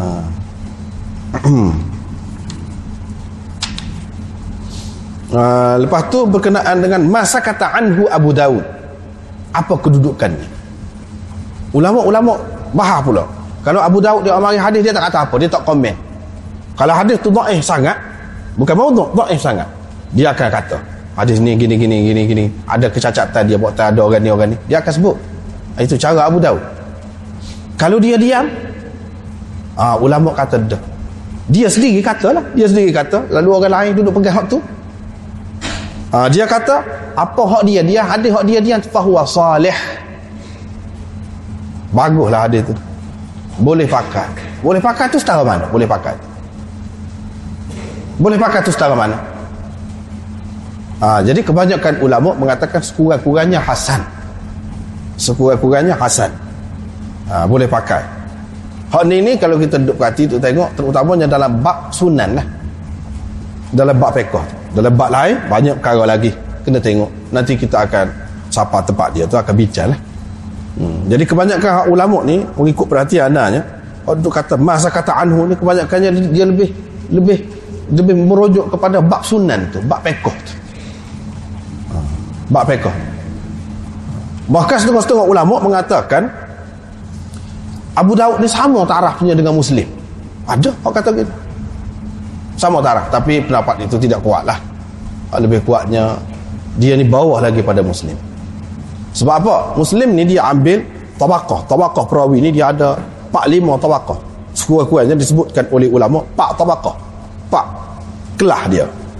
Ha, Imam Bukhari ambil kelah pertama saja jadikan sebagai asal dia. Hak kelah dua kurang dah. Ha, hak kelah dua ada sikit-sikit sebagai sokongan gitu. Hak kelah tiga dia tak ambil langsung. Ini asas dia lah asas dia. Walaupun kadang-kadang lari juga. Tak kira lah kira keseluruhan. Ha, secara keseluruhan begitu. Adapun Imam Muslim dia ambil daripada dua tabakah dua tabaqah ni lah ke mana? Hak peringkat yang kedua lah. Tabaqah yang pertama tu makna perawi-perawi yang lama duduk dengan tok guru dia. Kathirul mulazamah ha, kathirul mulazamah. Kathirul dhab. Ingatannya kuat juga. Ingatan dia kuat sifat-sifat dia cukup molek. Tak boleh nak take ha, lepas tu lama pula duduk dengan guru. Mengaji dengan tu bukan metah jumpa sekali dah. Ha tu. Ha tu kelas satu tu orang panggil. Kelas satu. Kelas dua ni boleh jadi dia mengaji lama juga. Tapi qalilud dhab ah kurang dari segi ingatan dia kau dia tak cantik molek kau ah kurang dah tu. Kelas dua. Kelas dua lagu tu. Hmm. ataupun kuat. Ingatan dia kuat. Tapi dia tidak lama dengan tok guru. Salah satu. Sifat tu kurang nombor dua. Ha. Nombor tiga kurang lagi pada tu. Nombor empat ni kurang lagi. Ha, Dari segi sifat-sifat tadi. Imam Muslim ambil hak peringkat yang kedua tu sepenuhnya. Masukkan di dalam usul dia. Orang panggil usul Hadis-hadis usul. Yang ni marawahu muslim asalatan. Asalatan tu maksudnya dalam Dua tiga hadis hak mula-mula dalam bab. Jangan pakai hak ujung tu. Hak ujung tu bukan usul dia. Ha, tu benda yang kita kena faham. Hak dalam hak asas dia yang boleh dipertanggungjawabkan sebagai sahih muslim hak duduk nombor dua dalam tertib terlepas Bukhari dia iaitu hak usul dia tu. Bukan hak ujung-ujung tu hak ujung-ujung tu kadang-kadang rendah lagi daripada Ibnu Majah pun. Ibnu Majah tu rendah dah kita kata. Rendah lagi. Kalau nak kira dari segi satu-satu lah kalau nak kira lawan satu-satu. Sebab apa? Perawi Ibnu Majah pun kadang-kadang sama. Perawi, perawi Bukhari juga. Ha, tu benda yang kita kena tengok tu. Abu Daud ni dia ambil hak yang pertama.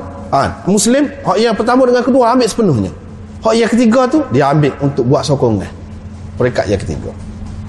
Untuk sokongan saja. Bukan dijadikan sebagai asas. Adapun Abu Daud tiga-tiga peringkat ni yang ambil belakang. Ambil belakang. Hak, hak kelas pak pun ada lagi. Hak kelas pak pun ada lagi. Tapi hak ni tidak sebagai asas dia lah. Untuk menguatkan menyokong gapo tu. Sebab itulah ada banyak terdapat hadis maudhu hadis apa ni dhaif ni uh, dalam Abu Daud. Sebab hak nak wapak tu pun dia ambil juga atas dasar tu bagaimana kita nak katakan Abu Daud ini setaraf dengan Muslim tak boleh tak boleh kata uh, dia bawah lagi pada Muslim hmm. apa kalau kita hak bawah lagi kepak-pak peringkat ni ambil semua jadikan asas dia oh lagi parah lah pada lagi kita-kita ni hak lima kelas yang kelima tu pun Hak jelas dhaif pun ambil dengan banyak sekali selalu jumpa. Ada sama hak tu. Padahal dia dhaif. Semua ulama kata kata dhaif.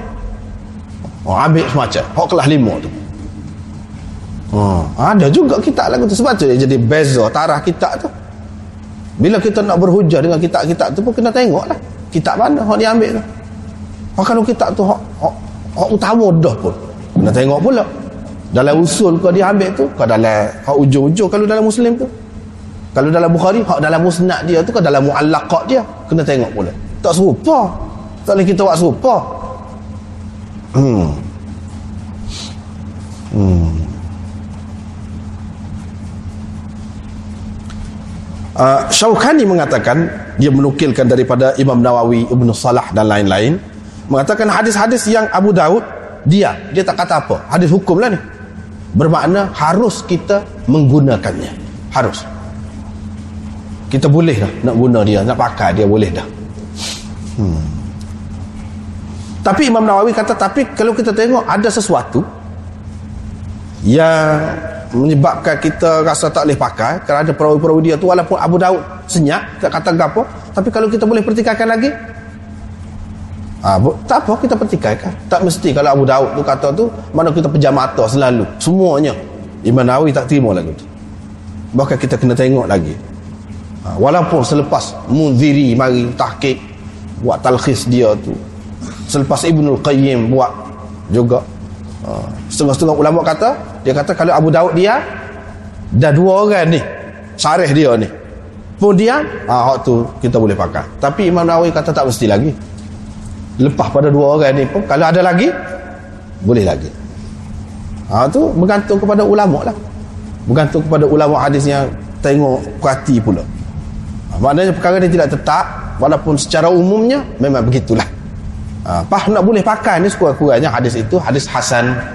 Kalau tidak tidak boleh dijadikan sebagai asas kepada hukum agama ha, tidak boleh dijadikan sebagai asas kepada hukum agama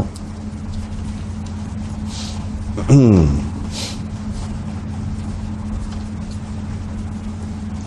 Hmm.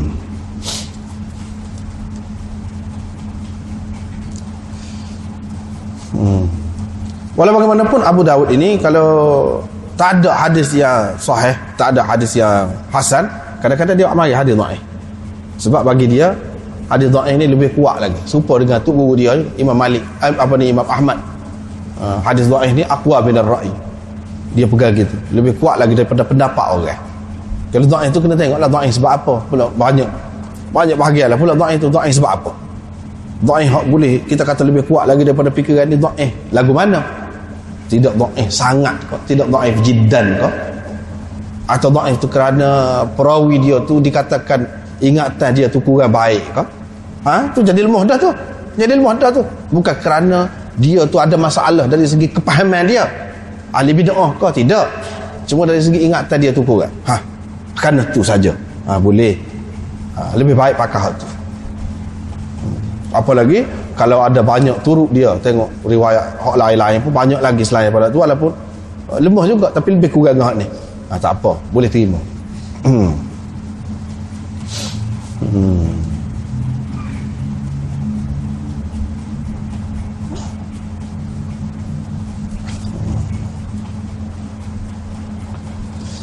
Ah, baiklah. Hmm. Ada juga ini contoh di antara contoh yang disebutkan oleh ulama iaitu hak Abu Daud dia apa ni Munziri pun dia uh, Ibnul Munzir pun dia apa nama ni Munziri ya Munziri dia uh, lepas pada tu Ibnul Qayyim pun dia. Tetapi hadis itu dipertikaikan oleh ulama kemudian. Dipertikaikan juga. Tidak dikatakan salih. Di antaranya ialah hadis Ra'aitu Ibn Umar anakha rahilatahu. Abu Daud diam. Munziri dalam takhrijnya diam. Ibnu Qayyim pun dia juga. Tak ada kata apa. Tetapi Hafiz Ibnu Hajar dalam At-Talkhisul Habir. Ah nak ni nak ayatnya. Tidak mesti kalau hak tiga orang ni dia pun boleh pakai lalu. Tak boleh. Nanti dulu, tengok dulu.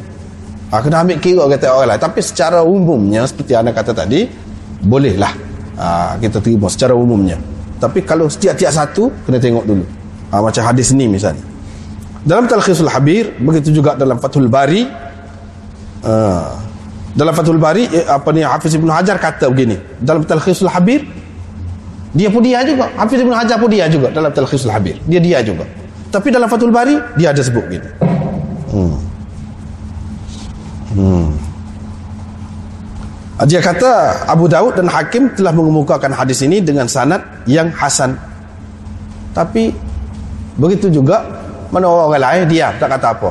Hairan kata dia. Hairan. Bapa dia diam. Ah, Hafiz bin Hajar kata. Dia pun dalam Talkhisul Habib tak kata apa juga. Bila sebut hadis tu. Tapi dalam Fathul Bari dia ada sebut. Hairan kata dia. Pasal apa? Perawi dia tu Hasan bin Zakwan. Ramai daripada ulama-ulama hadis mentadhifkannya mengatakan dia seorang yang dhaif Ibnu Abi Dunya mengatakan laisa huwal qawi indi.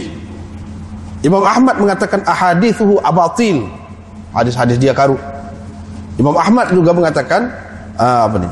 Apa gitulah Yahya bin Sa'id Abu Hatim mengatakan dia ni dhaif Abu Hatim dan Nasai mengatakan tidak kuat. Dia tidak kuat. Hmm. Abdul Rahman Ibnu Mahdi sama sekali tak sih meriwayatkan daripada dia ni iaitu daripada Hasan bin Zakwan.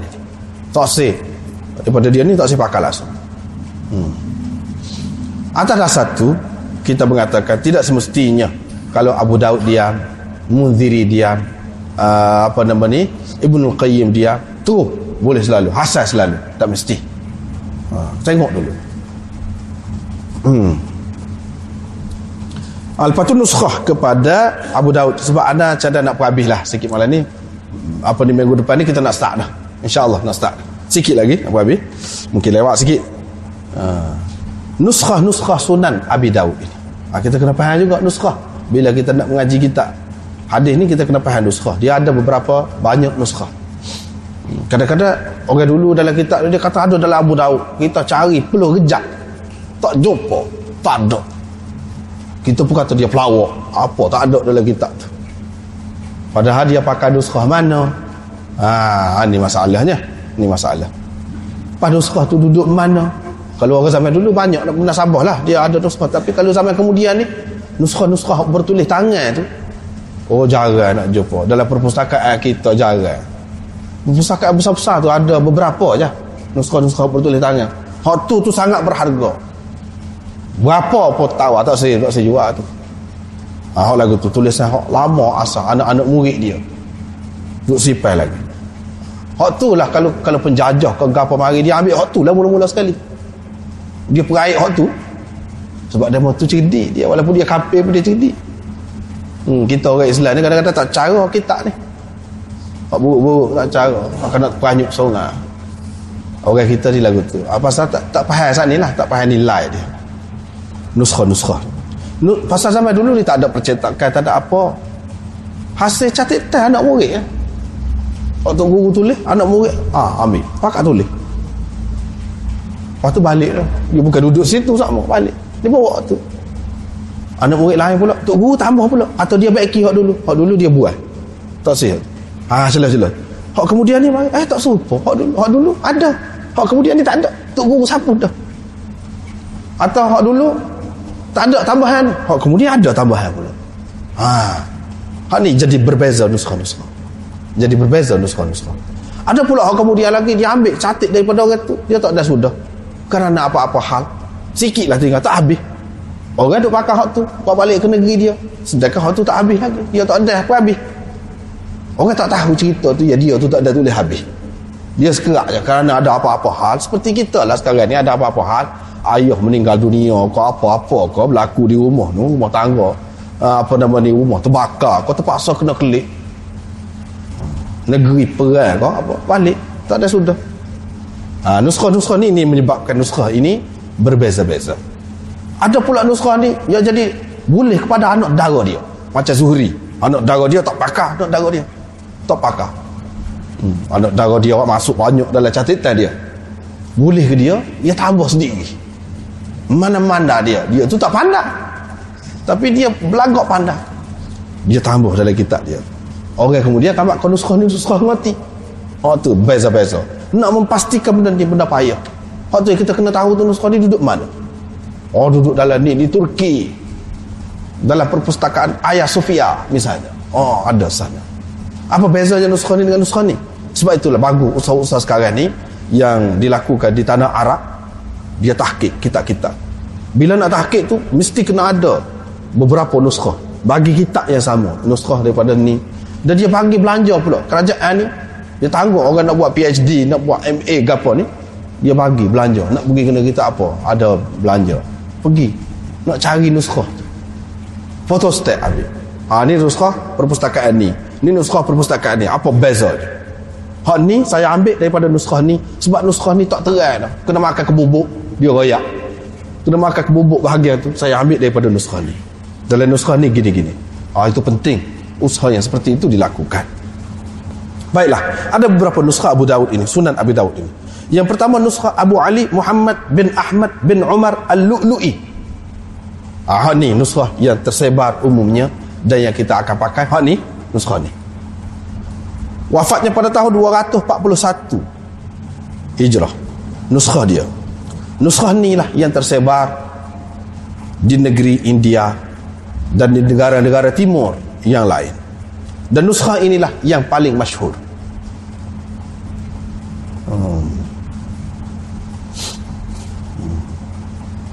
Pasal apa ke nuskah lu'lu'i ini diterjehkan Oleh ulama' dikatakan nuskha dia inilah yang paling muktamad paling boleh dipegangnya.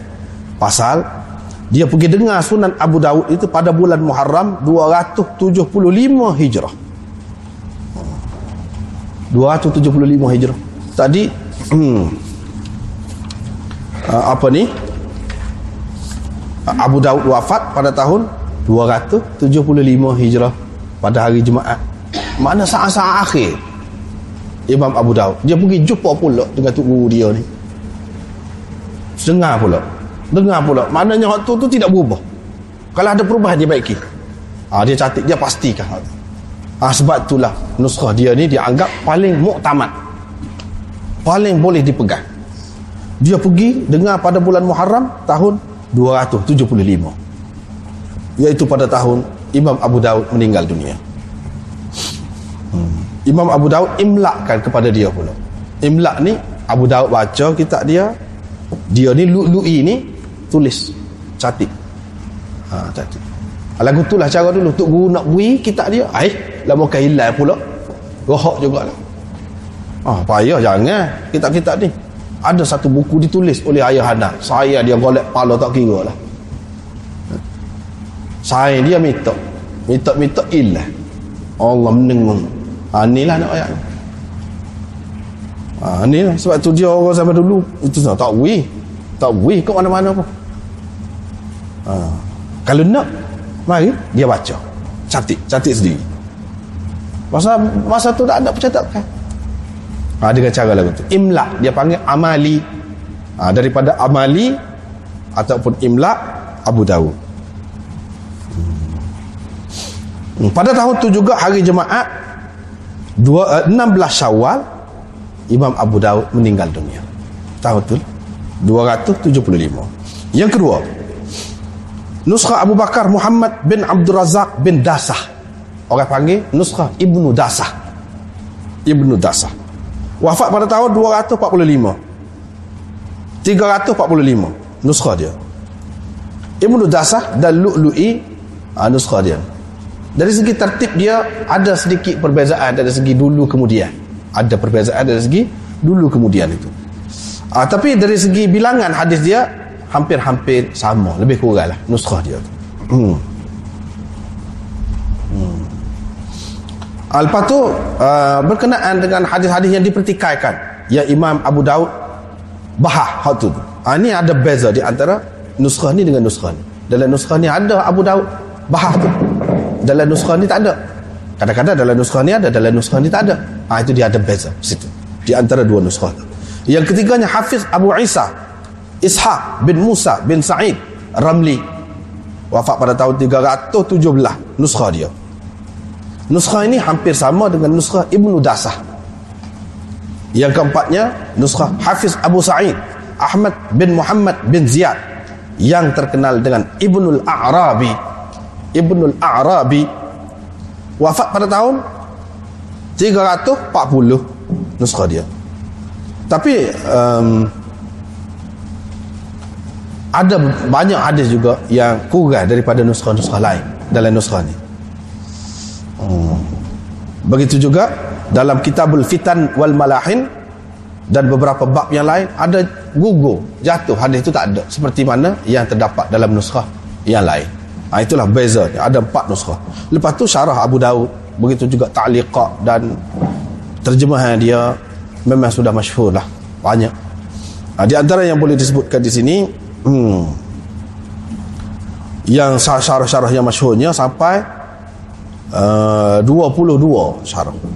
Abu Daud syarah dan hasyiah 22 di antara yang masyhurnya ialah Ma'alimus Sunan Khattabi seterusnya Mirqatus Su'ud Suyuti ini adalah telkhis kepada tadi uh, lepas tu hasyiah Damanti darajat uh, ni Hmm. Darajat Mirqatus Su'ud. Ah ni Hajia pula. Dia uh, perekah daripada Mirqatus Su'ud Suyuti tadi. Uh, lepas tu Al Al-Mujtaba Hak Munzirin dan Tahdzibus Sunan Ibnu Al-Qayyim. Ghayatul Maqsud. Ini Syekh Syamsul Haq Abi Tayyib Al-Azim Abadi. Hanya sempat dicetak juzuk yang pertama saja. Sebenarnya kitab ni 30 jilid kitab ni dikatakan 30 jilid hmm. Hmm. Uh, dan kitab ini direngkaskan oleh adik-beradik dia namanya Muhammad Ashraf uh, setengah-setengahnya mengatakan tak dia sendiri yang ringkaskan siapa? Syamsul Haq Azim Abadi Azim Abad di India kan Azim Abad Hmm. Ringkasan ni daripada dia sendiri. Aunul Ma'bud. Aunul Ma'bud ni ringkasan ghayatul maqsud tadi. Fathul Wadud. Ini yang ditulis oleh Cindy. Cindy. Cindy ni Sin dalam Pakistan tadi. Uh, wilayah si Karachi itu dalam Sin, Karachi. Patu At-Ta'liqul Mahmud. Uh, ini tulisan Fakhrul Hasan Gangguhi. Ini juga orang India juga. Ganggu nama satu tempat. Lepas tu Badrul Majhud. Ah ini masyhur masyhur. Khalil Ahmad Saranpuri. Saranpur ni di India je. Hmm. Al-Manhalul Azbul Mawrud ah ni syarah yang besar juga daripada Hijaz. Ah, daripada Hijaz dibuat oleh ulama sana. 10 jilid sampai Kitabul Hajj. 10 jilid sampai kitabul hajj saja. Sekap babut talbid. Pada tu? Mati pengarangnya. Tak ada habis tak ada siap lah. Fakla ni pun tak siap al manhalul azbul mawrud hmm. ha, ni daripada negeri Arab. Tapi hak kebanyakannya hak tadi disebut tadi India ramanya kemudian. Hak peringkat dulu memanglah Arab juga. Pada satu peringkat di India. Hmm. yang masyhur sekarang ni tersebar iaitu Aunul Ma'bud. Hak ni sebab ni hak detail. Adapun Al-Mujtabah hak Munziri Tahdzibus Sunan Ibnu Qayyim tu tak ada banyak mana. Tak ada banyak mana sikit. Hmm. Aunul Ma'bud tebal Tanbadzulul Majhud lagilah. Ha, detail lagi. Ha, itulah beberapa syarah uh, yang masyhur. Banyak lagi lah lain-lain lagi seperti disebutkan tadi lebih kurang 22 syarah dan hasyiah hmm. Wallahu alam. Akhir da'wan. Alhamdulillah